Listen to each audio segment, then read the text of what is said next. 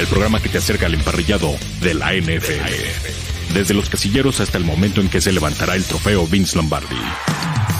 Todo, todo en el camino al Superdomingo. Camino al Superdomingo.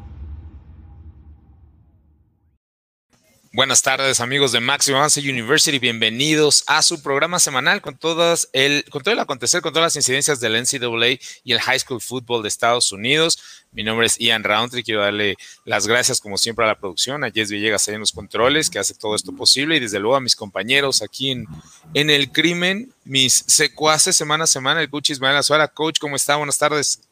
Hola, ¿qué tal, Ian? Amigos, buenas tardes, la verdad, muy contento. Tuvimos una semana, bien movidito, muy buenos juegos que ahorita vamos a platicar. Así es, Juan Carlos, ¿cómo estás? Bienvenido a Max University. Muy bien, ¿no? Cuenta contento de estar aquí ya una semana más, semana en las que ha habido sorpresas, en las que se han movido los rankings de maneras que tal vez no esperábamos durante, vaya, toda la, la off-season. Grandes sorpresas, se vienen también grandes juegos, pues ya empiezan los juegos de conferencia, entonces se vienen yo creo que de las mejores semanas también. Y además, este, hay que ser sinceros, nosotros que tenemos un porcentaje de, este, pues, de, acertados, de atinados eh, bastante alto. Generalmente esta, esta temporada vamos ahí arribita del 60, 65%. Han habido bastantes sorpresas las primeras semanas, afortunadamente, y digo, para todas las personas que nos eh, hacen favor de, escucharnos y de seguirnos, afortunadamente le hemos atinado a los juegos de la semana, en todas las semanas, el 1, el 2 y el 3, pero esos son esos 4, 5, el 3 que de repente se dan ahí unas sorpresas. La semana pasada no fue diferente y este, bueno, tuvimos otra vez, este, me parece que tres aciertos por ahí, dos, tres aciertos eh, y un par de, sí, y un par ahí de, de, derrotas, pero este, si quieren, vámonos con el análisis de una vez de los juegos de la semana pasada para, para entrar de lleno a lo que está pasando en la NCAA. Este juego muy entretenido, el primero que vamos a analizar de Michigan State eh, contra Miami. Eh, la verdad es que pensábamos que Miami era favorito, no solo estaba rankeado más alto, sino que era en casa. No pensábamos que era el momento en que los Hurricanes podrían dar ese paso, pero caen derrotados, caen derrotados ante un equipo de Michigan muy físico.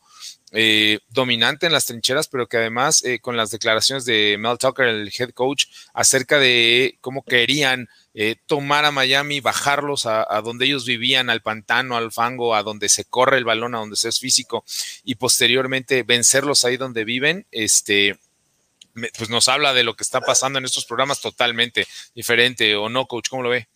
Así es, así es. Un, encuentro en el que Derek King no, no tuvo un mal juego, eh, casi 400 yardas, pero tuvo dos intercepciones. Ese, ese también yo creo que fue un, un factor importante en la derrota de los huracanes. Y por otro lado, como bien dices, el juego físico, el juego terrestre de estos espartanos de Michigan State que tuvieron prácticamente 200 yardas por tierra y eh, eh, de ofensivas sostenidas, eh, jugada tras jugada, jugada tras jugada, de ese tipo de ofensivas que acaban defensivamente, físicamente al, al equipo rival. Y bueno, se terminan imponiendo 38-17 a unos desangelados huracanes de Miami que, bueno, pues, eh, pues ya parecieran la decepción de, esta, de esta temporada, Ian.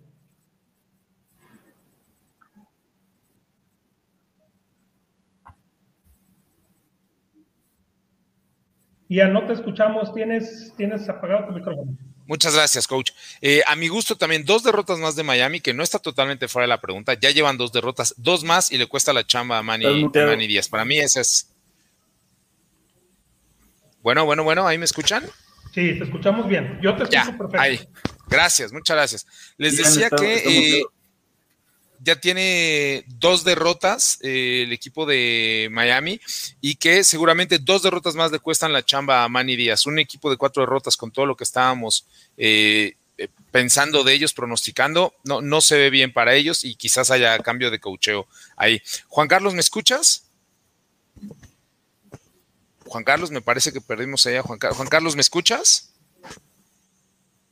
Juan Carlos, Juan Carlos. Sí, sí ya. Ahí, ya tenemos Ahí está, perfecto. Eh, vaya, ¿Cómo viste el juego de Miami?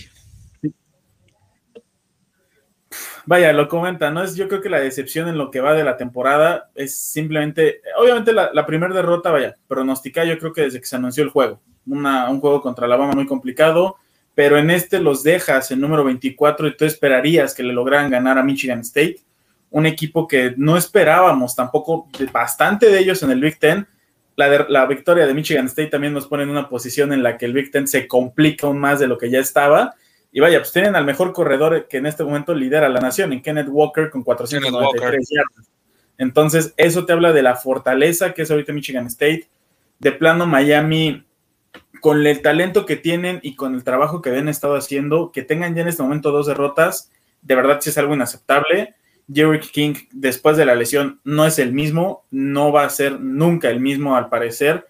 Si en estos juegos ha estado mal, vaya, la conferencia, yo creo que en estos momentos la ACC es de las cinco grandes que peor se ha visto en este inicio de temporada en todos sus equipos, empezando con Clemson que pierde contra Georgia, ahora Miami que ya esperábamos que levantara, se vuelve para abajo, Manny Díaz no puede desaprovechar este talento, es el mismo caso que con USC, tienes un muy buen reclutamiento, pero nomás no terminas de, potencializar a tus talentos, está pasando lo mismo con Miami, con el talento que tienen tendrían que estar arriba, no invictos por ese juego contra Alabama, pero tendrían que estar arriba, entonces es, es complicado, es muy eh, hasta triste, me atrevería a decir, ver un equipo con ese potencial en esa situación, porque pues, Miami tendría que estar arriba. Y desde ahorita yo creo que tú lo dices, dos derrotas más, Manny Díaz se va, porque si ahorita les tocó enfrentar a Alabama y Michigan State, pues ya salieron hasta los calendarios del año que entra, y el año que entra visitan College Station. Entonces, para que les vuelvan a pasar por encima, también está, está cañón.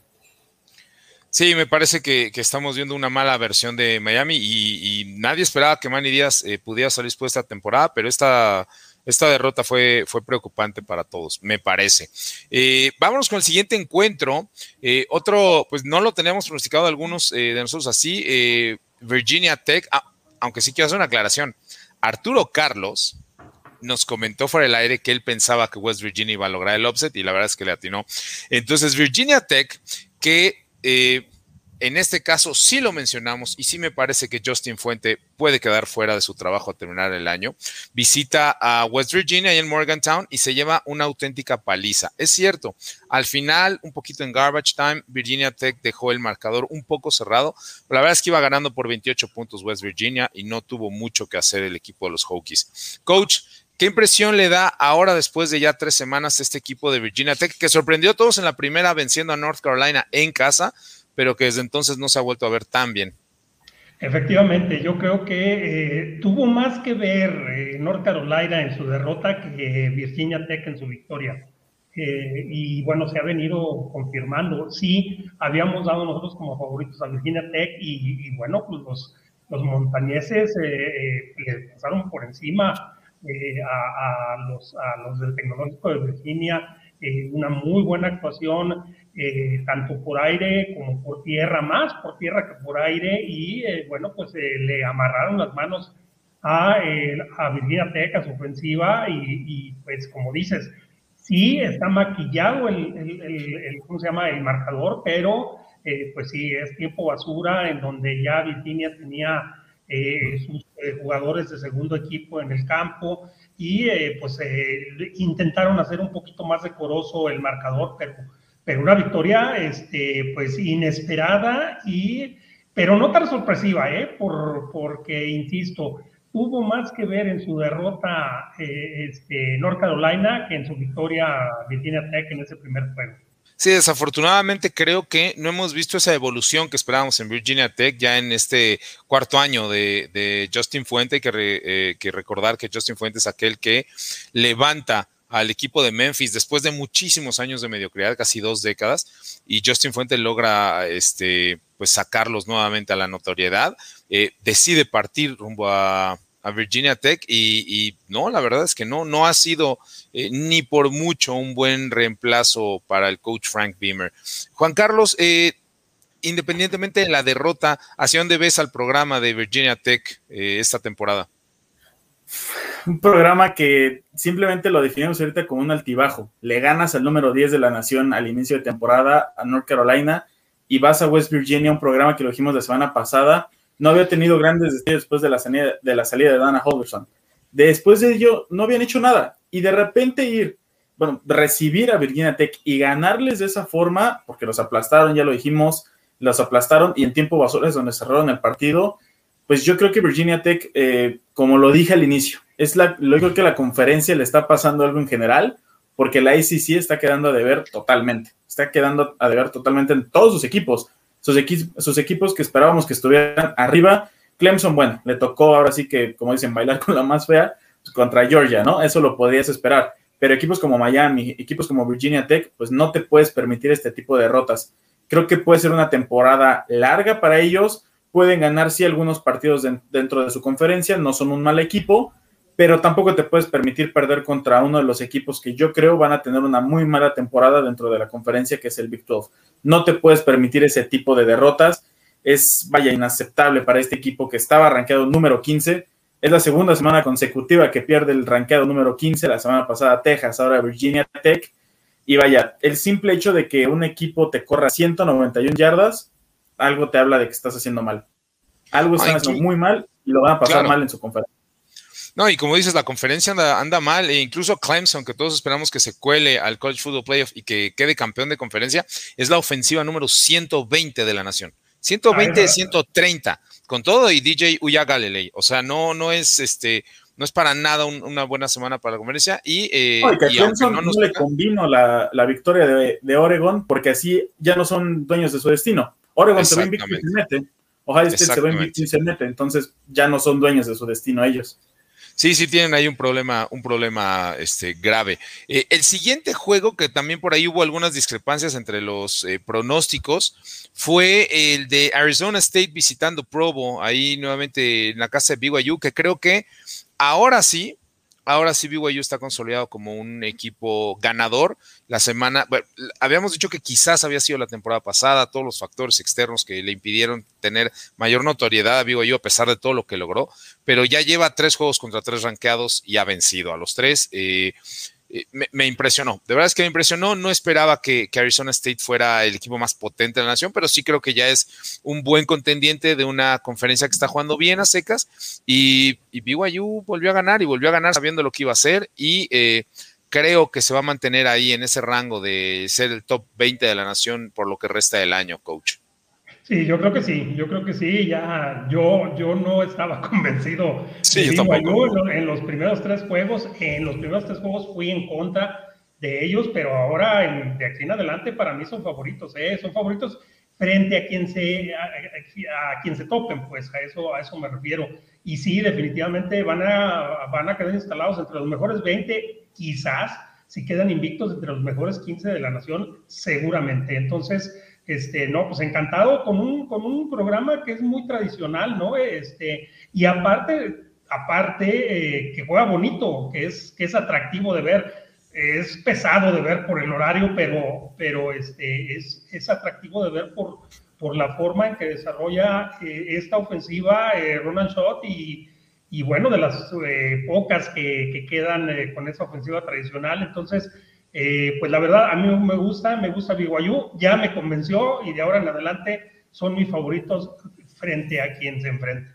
Sí, para mí también. Y creo además que hay una jugada que, bueno, se ha hecho viralmente famosa, ¿no? Eh, sufre una intercepción, Jaren Hall, eh, el, strong safety, el linebacker strong safety, el, hybrid de Arizona State, toma, parece que va a ser un pick six, toma la intercepción, y muy cerca de llegar a anotaciones alcanzado por Algier, este, este corredor, este running back de BYU, quien en vez de ir por la tacleada lo sostiene, tira el, manotazo al balón, lo sueltan y como venía persiguiendo Giant Hall Córdoba y varios de BYU lo recuperan. Para mí es el epítome de... Eh, el compromiso de los jugadores y de la cultura que se ha impuesto en Provo por parte de, de Kelani Sitake.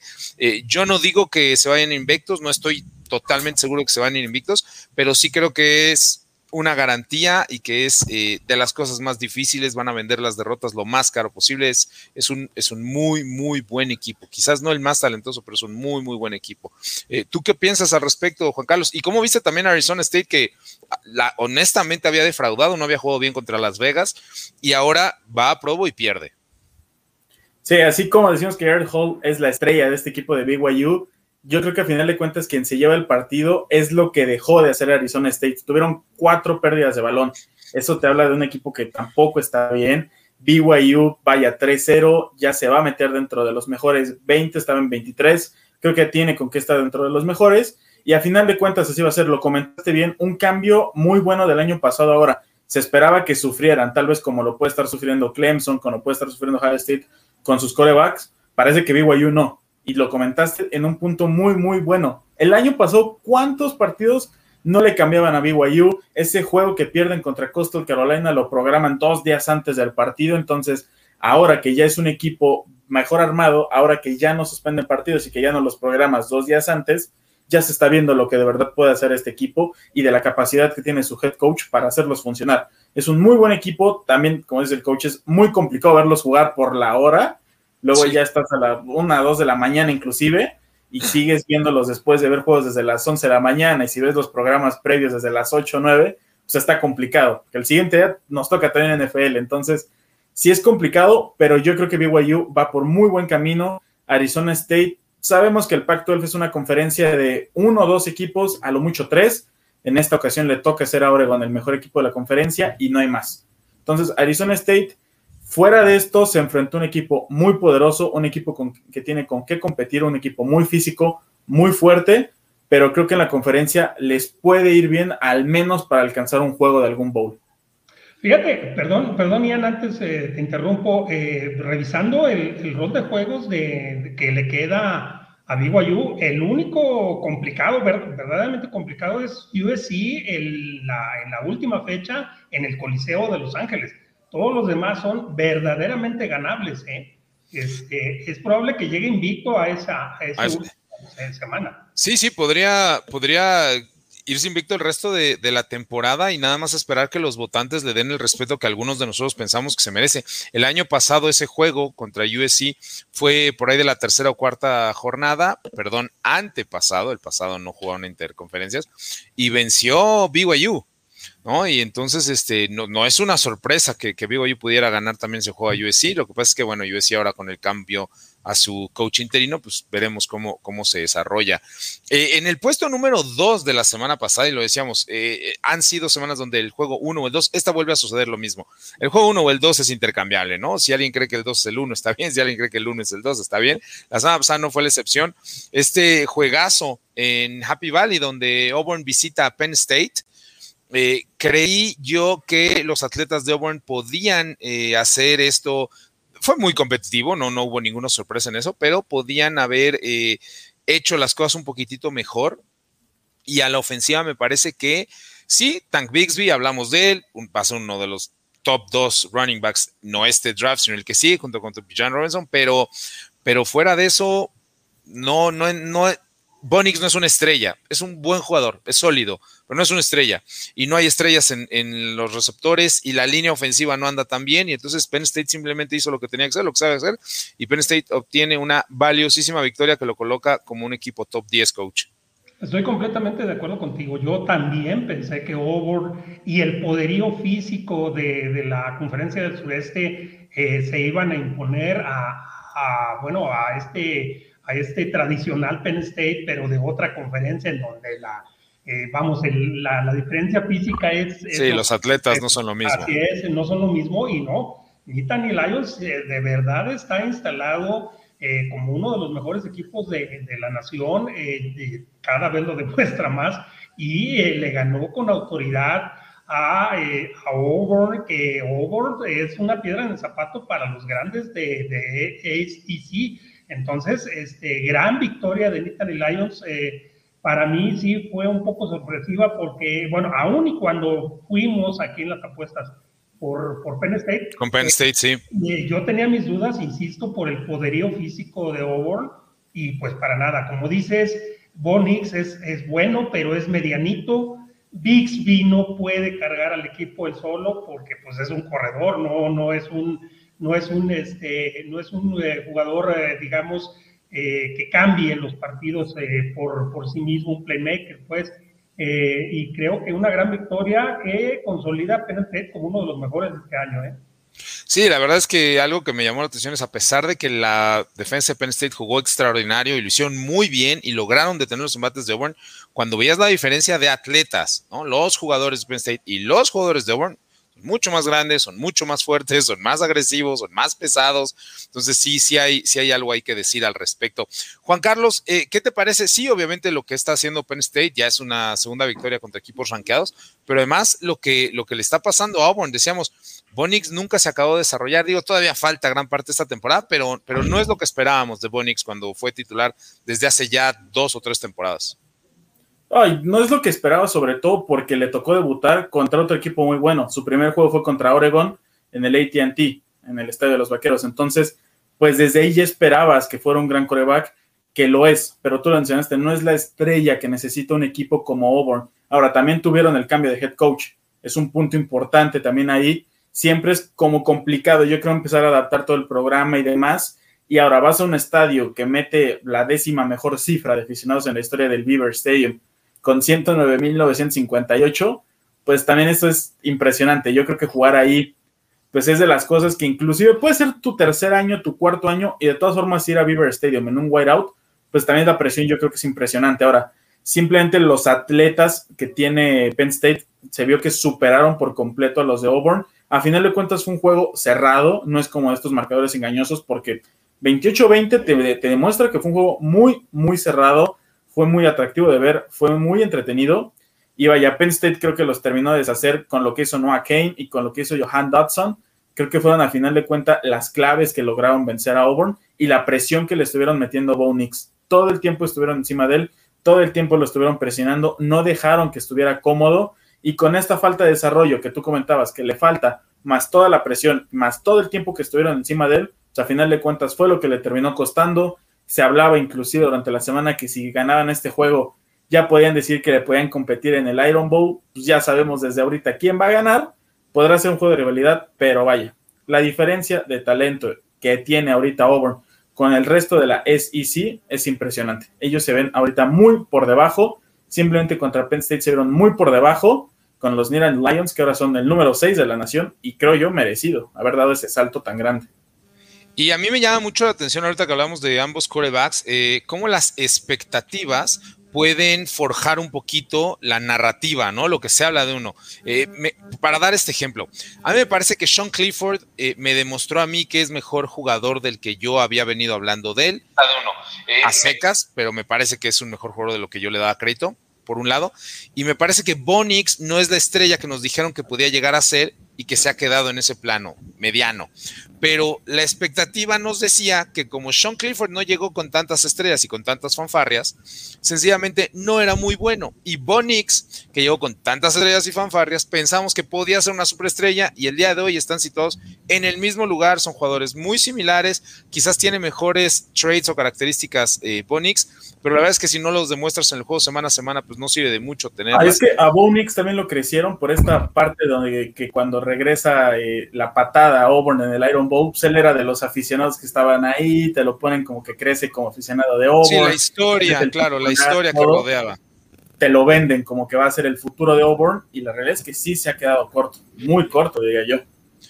Pues sí, sí hay, sí hay, hay mucho todavía que desarrollar por Bonix. Y en el caso del último juego, que sí terminó siendo un juegazo, la verdad es que eh, los primeros dos cuartos se vistieron de, de púrpura, le decimos en México, ¿no? La manera púrpura no es púrpura, es, más bien carmesí, es, es, más, esa sería una traducción correcta, ¿no? Carmesí de Alabama, pero este, la verdad es que Florida demostró que es de esos poquísimos equipos en toda la nación que no se asusta y no se amedrentan de Alabama. Puede ser que no ganen, hace mucho que no les ganan, pero para nada se amedrentan, para nada se asustan y aunque a las personas no les gusta escuchar eso, yo calculo que de los 130 equipos de la nación, 120 se mueren de miedo de jugar con Alabama. Claro, no es algo que se diga públicamente, pero estoy seguro que a 120 mentalmente les afecta. Y a Florida le tiene sin cuidado, le juega Alabama por tu, eh, del tú a tú, coach. Así es, juegazo. Como dices, en el primer, en el primer eh, tiempo, eh, ya hasta inclusive yo lo comenté ahí en el, en el grupo de WhatsApp que tenemos, este, de aquí del programa que era hasta aburrido. Pero en, la, en, la segundo, en el segundo cuarto, Florida se les impuso, ¿eh? 26, 20 puntos a 6. Este, eh, ya eh, maniataron a Alabama y, y, Alabama no bajó, porque sí se veía que intentaba, intentaba y no podía. Aquí, aquí fue, fue este, contrario a la tradición de Alabama, la tradición física de Alabama, que que en el tercero y cuarto cuarto se imponen físicamente al rival por, por tan grandes y tan fuertes y tan atléticos. Esta vez no, esta vez eh, eh, fueron, ellos fueron la víctima en, el segundo, en la segunda mitad y, y, y no les alcanzó el tiempo a Florida, eh, porque por la inercia que llevaban era posible eh, que, que, hubieran podido dar la sorpresa eh, probablemente de muchos años. Y ahí les va, ya me dejó impresionado el, la, la, estadística que dieron durante el juego, no sé si lo escucharon. Eh, eh Alabama no ha perdido... En más de dos años. contra equipos de la división este en, en temporada regular. 34, bueno, este fue su juego 35 seguidos ganados contra equipos de la división este. De, este, sí Impresionante, Alabama, impresionante. También otra estadística así bien loca, este, que desde 1900, digo, desde el 2017 no tenían tres y fuera seguidos, tres, tres y fuera seguidos contra cualquier equipo de la nación.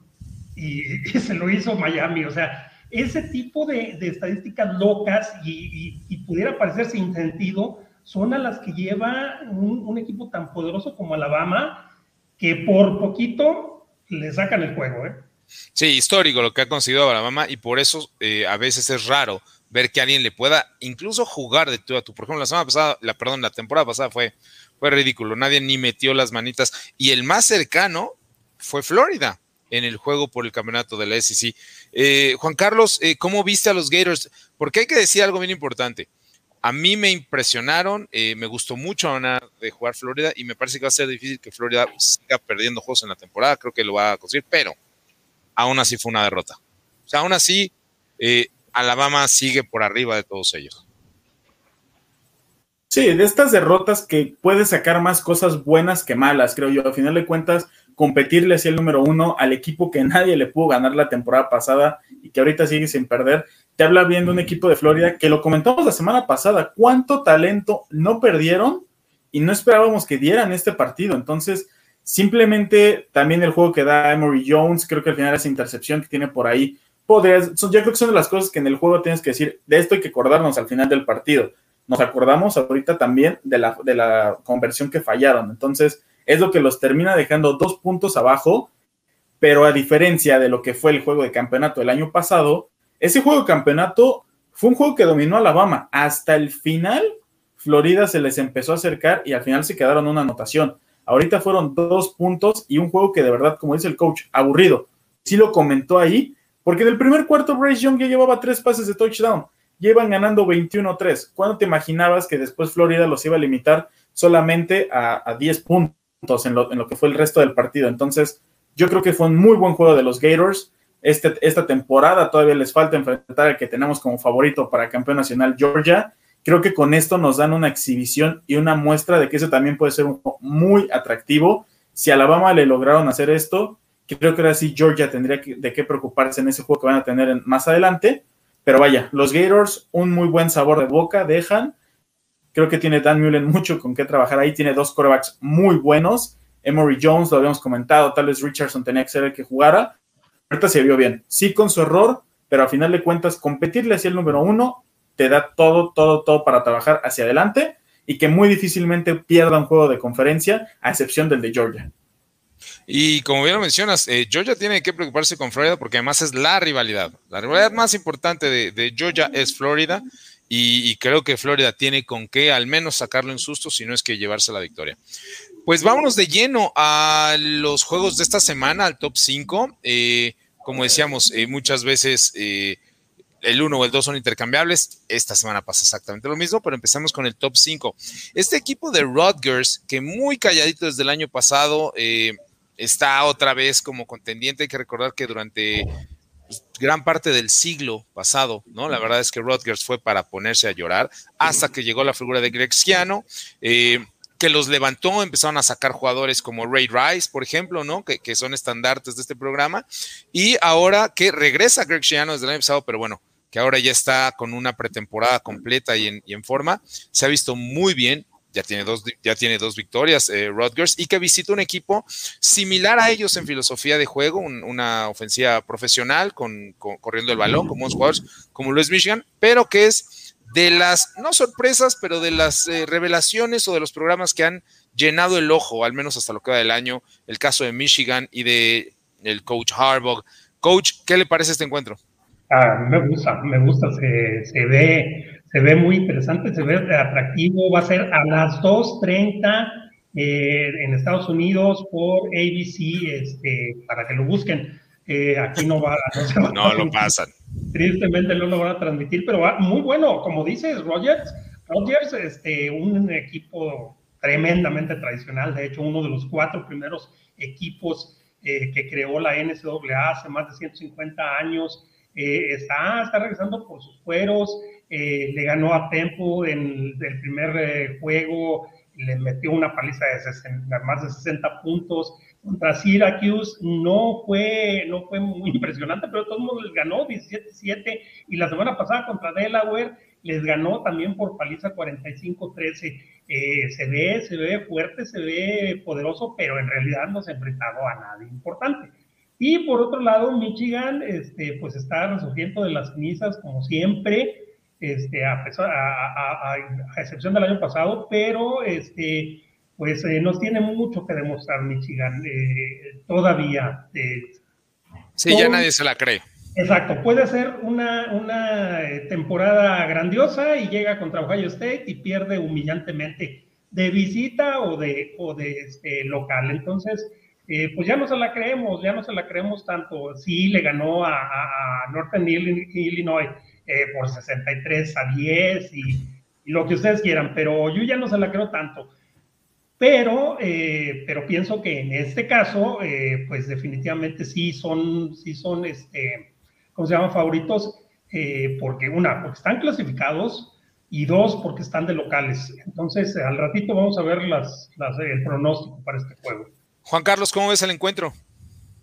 Vaya, creo que el coach dio el punto clave. Rogers es un programa que está levantando, pero a los equipos que han enfrentado no se les compara nada a lo que es Michigan. No se han enfrentado a un corredor como lo es Blake Corum, no se han enfrentado a un coreback como lo es Kate McNara, entonces, creo que radica lo que puede hacer este partido. A final de cuentas, Michigan, yo también son, yo creo que Texas, Notre Dame y Michigan son estos equipos que siempre están muy arriba, juegan bien y de repente se caen y vuelve a ser la misma historia. Y creo que Michigan ese ha sido el problema que ha tenido. Vuelvo, a mí me, impresiona tal frustración, por decirlo de una manera, que pueden vivir en Michigan, que en realidad su mantra ya no es qué has hecho para ganar el día, es qué has hecho hoy para ganarle Ohio State porque no lo han podido hacer. Creo que este año tienen una oportunidad muy buena. Ohio State no está bien y creo que en Blake Corum tienen un corredor que les puede causar problemas. Y yo creo que esa es la mentalidad de Michigan, ir demostrando cada semana lo que están haciendo para ganarle a Ohio State, como está su mantra en el gimnasio, en donde entrenan, en donde pasan diario. Entonces,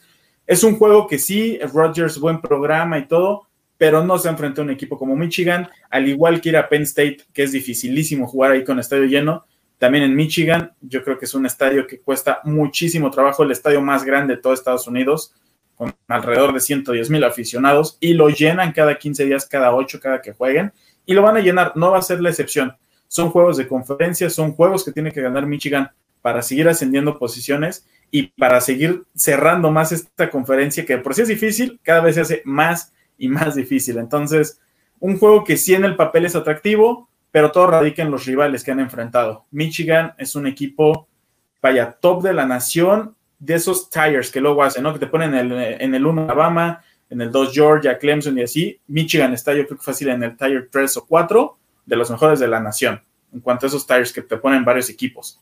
Que verdad es un equipo muy poderoso, creo que tienen un muy buen talento este año y Rodgers, yo la verdad no creo que le puedan competir mucho a Michigan jugando en The Big House.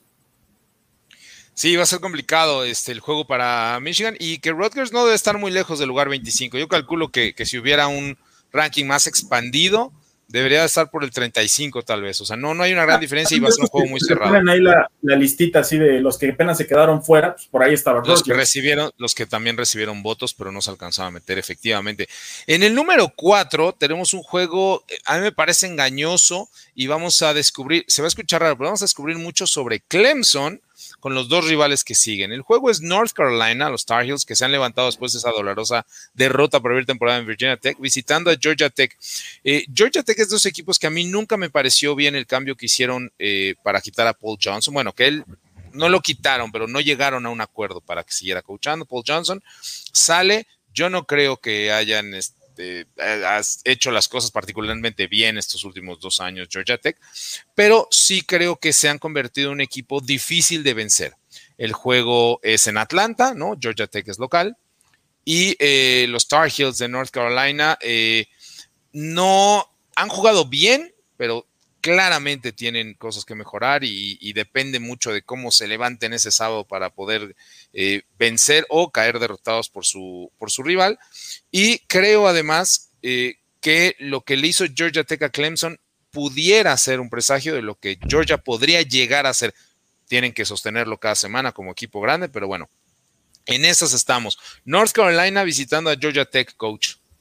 Eh, un, juego, un juego que luce, que luce interesante por el duelo que va a tener una gran defensiva de Georgia Tech. Eh, contra una ofensiva que, que es bastante buena y que, como dices, está resurgiendo de ese problema en la que se metieron en, en el primer juego de, de, esa temporada. Sam Howell está lanzando para más de 63% de efectividad en sus pases ya casi lleva mil yardas, lleva nueve touchdowns. Eh, también el juego terrestre de, los Tar Heels es bastante bueno, casi 250 yardas por juego, eh, encabezado por eh, Ty Chandler. el transfer de Tennessee. Así es, pero, pero del otro lado, Georgia está permitiendo apenas 17 puntos por juego y 285 yardas no terrestres. Totales totales por juego. Entonces, eh, yo creo que ese va a ser el tiro del juego. O sea, la, ofensiva de Georgia Tech no es mala, pero tampoco eh, pienso yo eh, que puede ser el elemento disruptivo de este juego. Yo pienso que si tiene oportunidad Georgia Tech, va a ser con su defensiva. y ahí sí le va a plantar cara y le va a complicar y le va a vender cara eh, la, derrota a, este, a North Carolina, que digo, en el papel luce como favorito. Ciertamente, yo creo que Georgia Tech la única manera que gane este juego es que se mantengan las anotaciones muy abajo. así, no tiene el poderío ofensivo para seguir escalando y dándole vuelta constantemente al, marcador. Juan Carlos, ¿qué opinas de este encuentro? No, mantenerlo bajo tal y como lo hicieron contra Clemson. A final de cuentas, lo dijiste, el marcador que tienen contra Clemson, el que está junto con Alabama y Ohio State en teoría como los mejores tres de la nación, como los equipos que nadie alcanza, pues vaya, que te hayan ganado solamente por ocho puntos, yo creo que es la misma situación que Florida. Perdiste, pero te deja un parámetro muy alto de dónde trabajar para competir en lo que ya son ahora los juegos y de conferencia. Los juegos que muchas veces les importan más, porque podrías haber perdido los dos fuera de conferencia, pero si te metes bien en tu conferencia, el rato terminas ganando hasta el campeonato ahí y ya te subes, te, metes más arriba y puedes competir más. Entonces, vaya, Georgia Tech creo que es un equipo que está haciendo bien las cosas. North Carolina a mí me ha dejado muchas dudas, sobre todo después de aquella primera derrota. Lo dijimos desde su juego de primavera. Le quitaron también mucho talento a North Carolina. Sam Howell, si bien es el, mejor coreback rumbo al siguiente draft, junto con Carson Strong y, Spencer Rattler, pues a final de cuentas le falta, le falta apoyo, no puede hacer todo el solo. Por algo los otros dos corebacks también tienen el talento que tienen. Carson Strong a su medida, a su nivel en el que juega, mete muy buenos pases porque tiene buenos receptores a su nivel. Spencer Rattler, qué decir. Entonces Sam Howell necesita esa ayuda. Georgia Tech es un equipo bueno, yo creo que sí les puede ganar, pero con esa misma ideología que tú dijiste, con la misma, eh, mantener ese plan de juego de un marcador bajo porque así es como le compitieron a Clemson. Y si pudieron parar una ofensiva que tiene un coreback tan pesado y tan físico como Galilei, creo que pueden hacer lo mismo contra una ofensiva que tiene un Sam Howell que no tiene ayuda, que le quitaron también mucha ayuda en la línea ofensiva. Entonces, creo que sí puede ser un muy buen juego. Georgia Tech tiene que, aprovechar la localía en ese estadio bonito que se ve la ciudad de fondo. Entonces, creo que Georgia Tech tiene con qué ganarle a los Tar Heels. Y lo que está haciendo Sam Howell estas semanas, eh, después de la derrota, la verdad es que es encomiable. Eh, reiteramos, perdió a sus cuatro principales receptores del año pasado, a sus dos corredores del año pasado y a dos líneas ofensivos. Así que claramente se ha puesto el equipo a los hombros y ha cargado con él. En el siguiente juego de la semana, otra batalla del ACC, eh, y que decíamos, nos va a decir mucho de este equipo por lo que pasó con Georgia Tech, la SAMSA. Clemson, el número 6 de la nación, visita a North Carolina State. North Carolina State, que si bien aún no está rankeado, es de esos equipos, como bien mencionaba Juan Carlos, que se quedó a penitas afuera y que ha jugado una extraordinaria defensa los últimos años, no este año, ¿no? Han brindado muchísimas figuras para la NFL en esa línea ofensiva. Esa es la mentalidad que se ha manejado con, con el, el head coach, que no es nuevo, pero bueno, es reciente, y que me parece eh, le va a hacer las cosas muy, muy complicadas al equipo ofensivo de Clemson, que es, les digo, el 120 de la nación de 130 probables, coach. Así es, así es. Eh, a mí Clemson me ha, me ha decepcionado este, este, este temporada. La verdad que la cruda de perder a Trevor Lawrence se está notando.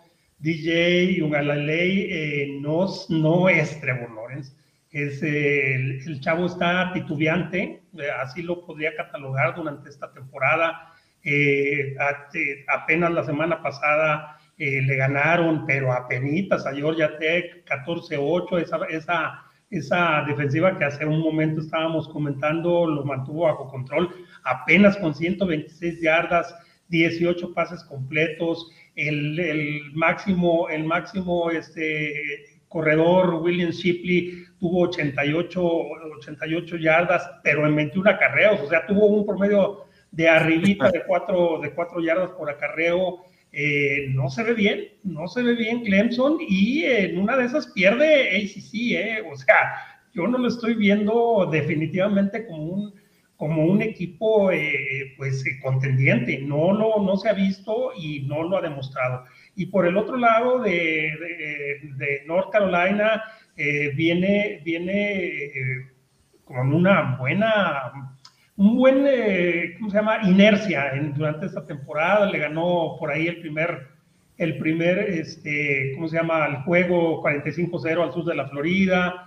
Este, y, y, bueno, sí, perdieron contra Mississippi State el 24-10, pero tampoco se vieron tan mal. Entonces, este, bueno, pues eh, no sé, va a ser un, un, eh, encuentro complicado para Clemson porque no, se, no le tiene que demostrar a, ¿cómo se llama? A North Carolina que es mejor equipo, que definitivamente nosotros pensamos que es, que es este, favorito. Que lo es. Exacto.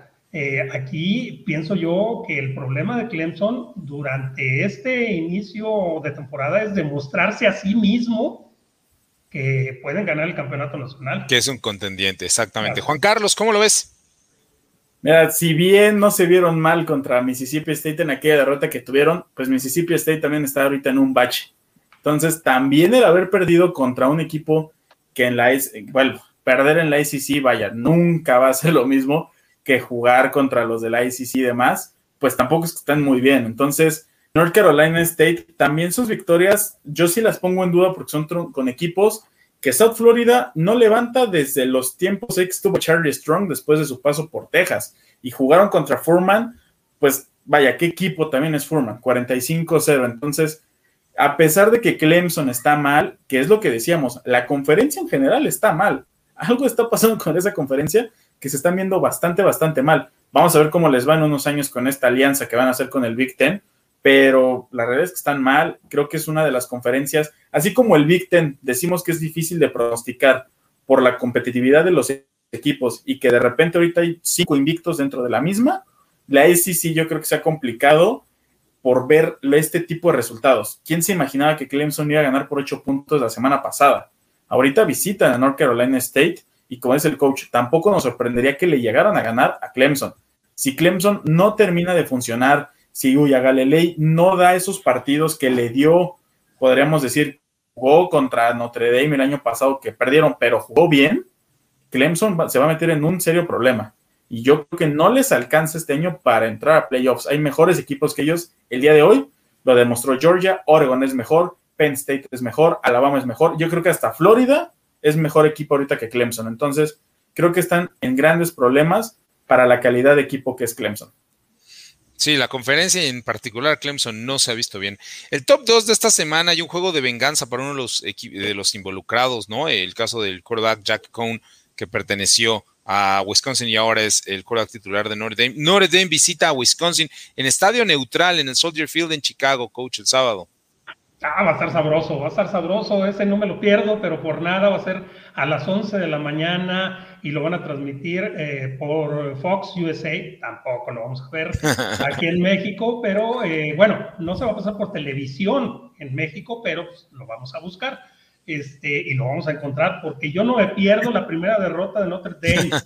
Este, Notre Dame que ha tenido un inicio titubeante, que, que estuvo a punto de hacer el ridículo ante el 84 de la nación, eh, eh, supuestamente siendo ellos el del top 10.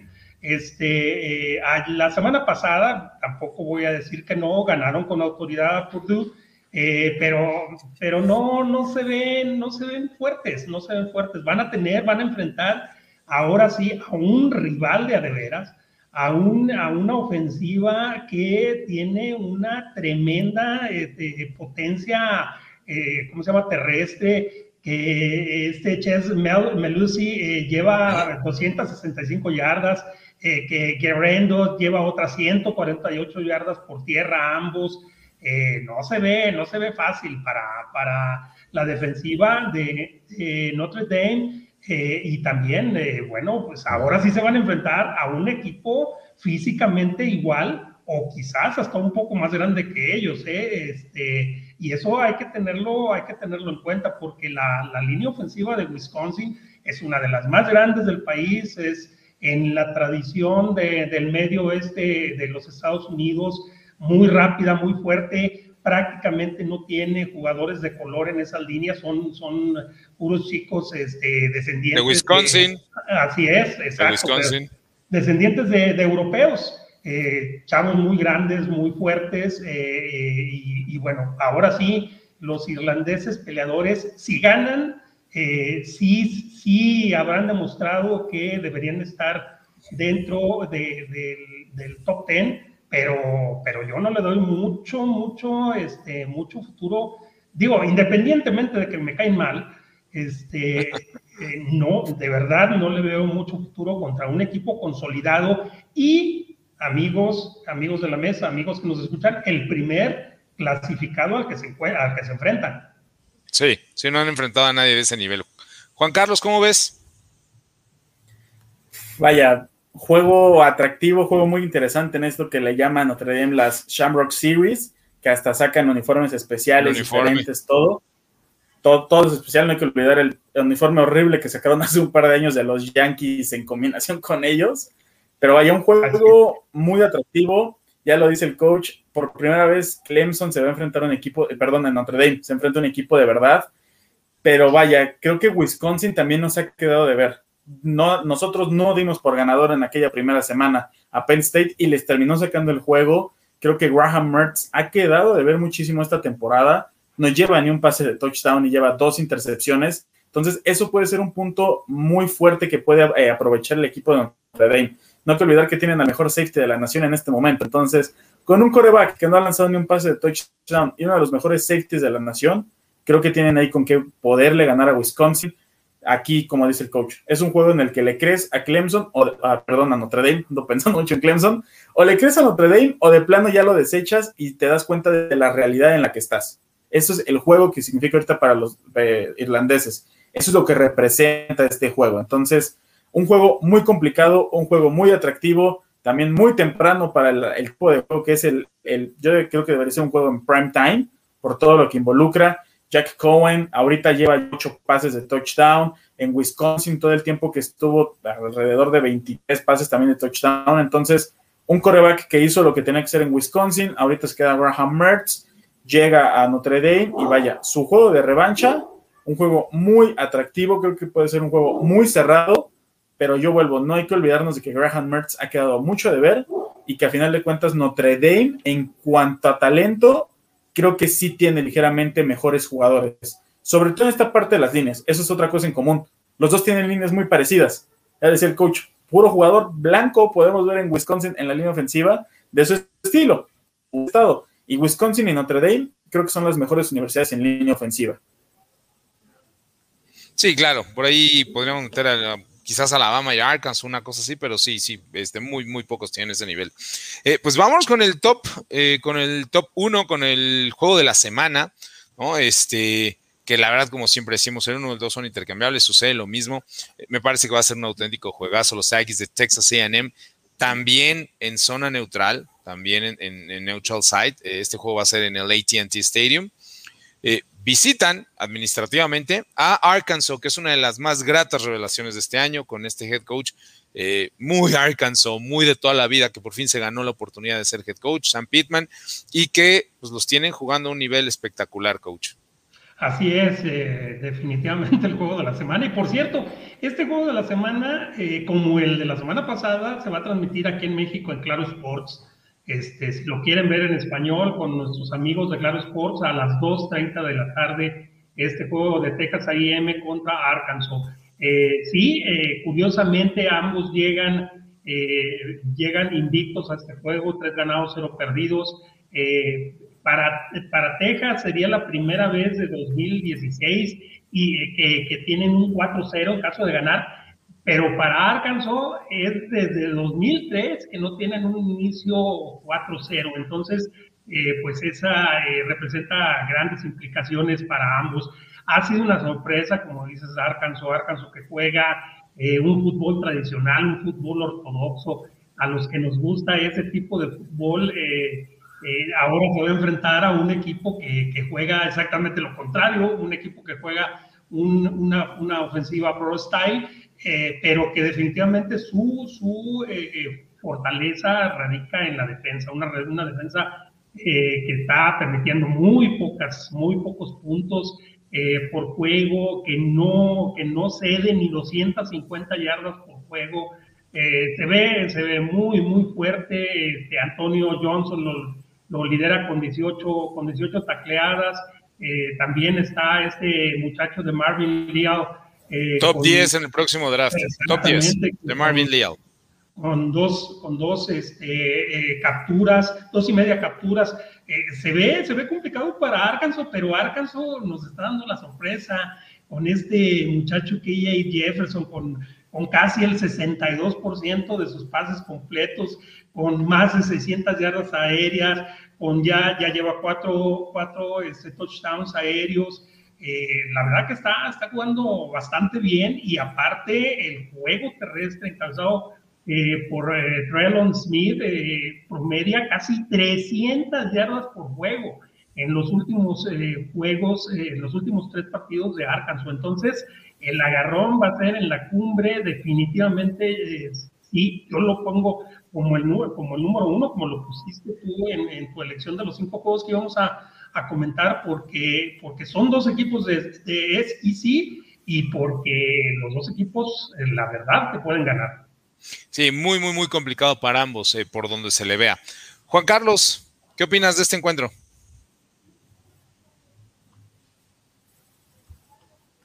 Creo que tenemos ahí un poquito de dificultades técnicas.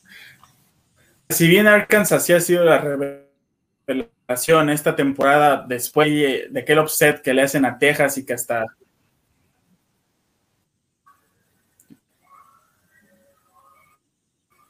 creo que lo estamos perdiendo un poquito.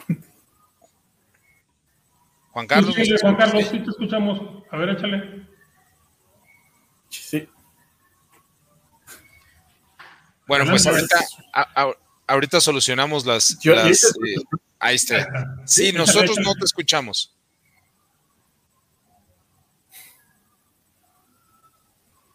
Ah, hay mucho, delay. Ahí está, ¿no? Creo que está. ¿Ya? sí, adelante, adelante. A mí como que se me ve poquito, pero sí, sí. Sí, como que traemos un, hay un delay. Pero bueno, lo que, lo que comentaba, ¿no? Después de aquel offset que tienen en contra de que le hacen a, Texas, cuando inclusive hasta los multan con alrededor de 100 mil dólares por entrar al campo, pues vaya, equipo Bueno, pues ahora sí ya perdimos definitivamente la señal. Pues coach, vámonos con los pronósticos, ¿no? Que es eh, parte de lo, de lo importante de este, de este programa. En el juego de Rutgers contra Michigan, coach, yo tengo a Michigan por ocho puntos. Eh, yo tengo a Michigan por 17 puntos y eh, altas. Exactamente, altas yo también, Michigan por 8 puntos. En el juego de North Carolina contra Georgia Tech tengo a North Carolina por 13 puntos y altas. Yo también tengo altas a North Carolina, pero por 10 puntos. Ok. En el 3 eh, nos vamos con Clemson contra North Carolina State. Yo creo que Clemson sí saca el juego, pero eh, lo saca por 6 puntos nada más.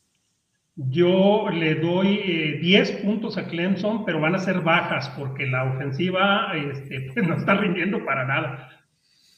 Ya está aquí Juan Carlos de Rezo, ¿nos escuchas?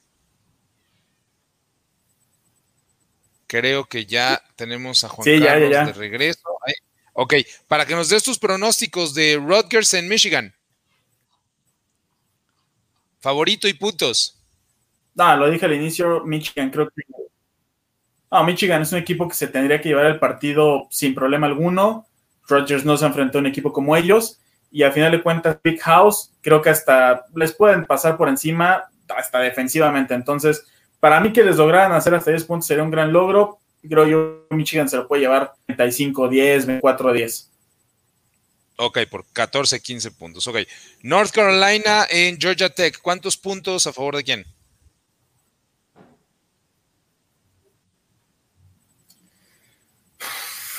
Ese, sí está más complicado, pero creo que Georgia, con que North Carolina ha dejado de hacer cosas y Georgia Tech se lo puede llevar por 10, 14 puntos igual. Ok. Clemson, eh, está bien, ball, prediction, ball prediction. Clemson en North Carolina State. Después de la exhibición que dio Clemson la, semana pasada, no me atreveré a decir que por muchísimos puntos, pero se lo tiene que llevar Clemson Igual yo creo que al final de cuentas sacan la espinita que tuvieron la semana pasada, no dan el gran partido de la ofensiva como, como lo esperaríamos por la cantidad y por cómo están rankeados en, ese, en esa rama. Entonces igual, por 10 puntos, no creo que saquen mucho. Ok. Eh, Notre Dame contra Wisconsin, coach. Eh, no, yo voy Wisconsin eh, por una anotación. Este, y bajas. Ok, Juan Carlos. Ese, también está, está bastante complicado. Pero la verdad es que siempre escogemos los cinco mejores. O sea, siempre están muy complicados. Están muy complicados. Sí, decías, te quedas con Wisconsin. a pesar de que tiene, a pesar de que tiene, yo creo que hasta hombre por hombre, mejor talento Notre Dame, creo que como equipo en conjunto Wisconsin tiene con qué competirles, tiene con qué ganarles Graham Mertz tiene que despertar ya y qué mejor que hacerlo contra Notre Dame. Entonces, vaya, yo creo que se lo lleva a Wisconsin, igual por una anotación. Yo tengo a Wisconsin por cuatro puntos llevándose el juego. Y en el último, Texas AM eh, contra Arkansas, coach. Este, no, yo voy por eh, Texas AM. Eh, yo pienso que gana por seis puntos y va a ser altas. Juan Carlos. Sí, ahí Texas AM es, de lo parte que, que, ya no puede decir por, por la falla del internet. Texas AM lo hemos dicho infinidad de veces. El talento que tienen, la calidad de atletas, el tamaño de atletas. Si bien Arkansas es la, es la revelación, no tienen los, atletas y el talento que tiene Texas AM. Entonces, yo creo que se lo llevan los Aggies y sí se lo llevan por alrededor de 14, 20 puntos. Yo voy con la bold prediction, con el upset de la semana y eh, creo que el hecho de que sea en, neutral site y eh, que a mí no me ha gustado cómo ha jugado la defensiva de, de Texas a pesar de los atletas, voy con Arkansas por dos puntos. No nos queda mucho tiempo, pero a lo mejor nuestra productora nos puede regalar unos comentarios de todos ustedes que nos hacen favor de, estar con nosotros antes de que nos regañen. Entonces, ojalá y podamos pasar algunos. Eh, dice Indira Guzmán, dudas, ¿cómo se definieron números de prácticas equipadas? ¿Se relaciona con estudios para disminuir riesgos en algunos movimientos? ¿Hay tiempo establecido entre cada una o pueden ser continuas? Hola Indira, sí, no pueden ser el mismo día, han quedado totalmente eh, eh, sacadas del, manual esas dos prácticas al día. Solo se puede tener una práctica equipada. Sí, se hizo en base a estudios, a la incidencia de las lesiones con respecto al número de prácticas. Solamente pueden haber 27 prácticas equipadas completas a lo largo de, la pretemporada, es decir, desde que el equipo se reporta hasta que el equipo va a empezar temporada. Y ya durante la temporada solo se permite dos prácticas equipadas por semana. No sé si por ahí hay alguna. Jesús Niebla, venga, hasta que me toca verlos en vivo. Muchas gracias, Jesús. Aquí andamos en el Team Round, excelente análisis y muy buenos picks. No, muchas gracias a ti, Jesús, por todo el apoyo y por no solo lo que nos brindas en Maximum Avance University, sino en todos los programas de las plataformas de Maximum Avance. Dice Johnny Varelia, ah, muchas gracias, ya, ya, ya se unió al, al Avance University. Saludos, amigos, aquí estamos presentes ahora sí en vivo. Sí, muchísimas gracias. Ya eh, había tenido la oportunidad de, de, entablar comunicación contigo en otros programas. Antonio Sandoval, saludos, JC, Coach Roundtree, la mejor info del college en medio nacional. Muchísimas gracias, Antonio. Este, pues aquí estamos, ¿no? A sus servicios. Néstor Mondragón, ¿por qué se va a jugar el Wisconsin o el Bain en el Soldier Field? Por dinero. Esa es la claro. respuesta fácil. Pero este, bueno, porque se pactan estas eh, neutral sites y eh, a ambos equipos se les da un, se les dice los, los boletos van a costar más, se va a vender el juego con otro paquete televisivo independiente del de tu temporada, porque obviamente no son de la misma conferencia, porque Notre Dame es independiente, pero no serían de la misma conferencia. Entonces, por dinero, ¿no? Esa es la respuesta. Todo, todo lo que hace Notre Dame es por dinero. Exactamente. Dice Manuel Calle, que si tenga el Team Roundtree, eh, será genial para los miembros de máximo avance. No, pues muchísimas gracias, este Manuel, y muchas gracias a todos por el apoyo. Mi score sería Ohio State 35, Akron 3, Alabama 31, Southern Mississippi 3, Texas A&M 30, Arkansas 17 y Clemson le ganaría a South Carolina 35. 21. Es North Carolina State el último, el de uh -huh. Clemson, pero, pero sí, me, estoy eh, muy de acuerdo con todos tus pronósticos, Manuel. Eh, no, se queda corto con el de Alabama. Podría y, ser. Y también Clemson son muchos puntos. Sí, sí, podría ser. Dice Diego de Loera, saludos, Diego. Michigan por 21, North Carolina por 10, Clemson por 7, Notre Dame por 3, Texas A&M por 10. Y, si se fijan, todos tenemos opiniones diferentes con el de Notre Dame, ¿eh? O sea, ese es un juego muy complicado. Manuel Calle, para mí gana Wisconsin, ante, ya ven, ante Notre Dame, será un serio candidato para ganar la temporada. Eh, sí, es, la verdad es que puede ser el 1 o el 2, cada semana lo decimos, pero sí es un juego muy complicado y muy cerrado. Estamos llegando al final de esta edición de Max Avance, les agradecemos muchísimo su presencia, les decimos ya, ya estamos por arriba de los nueve años. Eh, continuos de estar aquí en las pantallas de Máximo Avance y de todas sus plataformas. Así que eh, muchísimas gracias a todos ustedes que lo hacen posible. Los esperamos la próxima semana. Agradecerle a Jess Villegas en los controles. Coach, muchísimas gracias. Nos despedimos. Gracias, no se pierdan el fútbol americano. Está, es la mejor época del año. Eh, por favor, sí. síganlo. Sí, Juan Carlos, últimas palabras. Nada, no, no cuenta agradecerles a toda la gente que se conecta y vaya, ya lo decíamos desde el inicio del programa, ya empiezan los juegos de conferencia. Luego parecía que no, pero son juegos hasta más competitivos, hasta más duros. Y sí, pareciera claro. que, que, los juegos de conferencia son otra temporada diferente. Entonces, creo que se viene la mejor parte del college football. Claro, y que determinan más de quién llega al final que estos eh, offsets o sorpresas al principio de la temporada. Pues agradecerles como una vez más, eh, eh, o como una semana más, discúlpenme, lo hago, eh, su preferencia, su tiempo, que estén aquí con nosotros. Mi nombre es Ian Roundtree, me despido, gracias a todos. No dejen de ver todos los programas en las diferentes plataformas de la Casa del Fútbol Americano en México. Máximo avance. Hasta luego.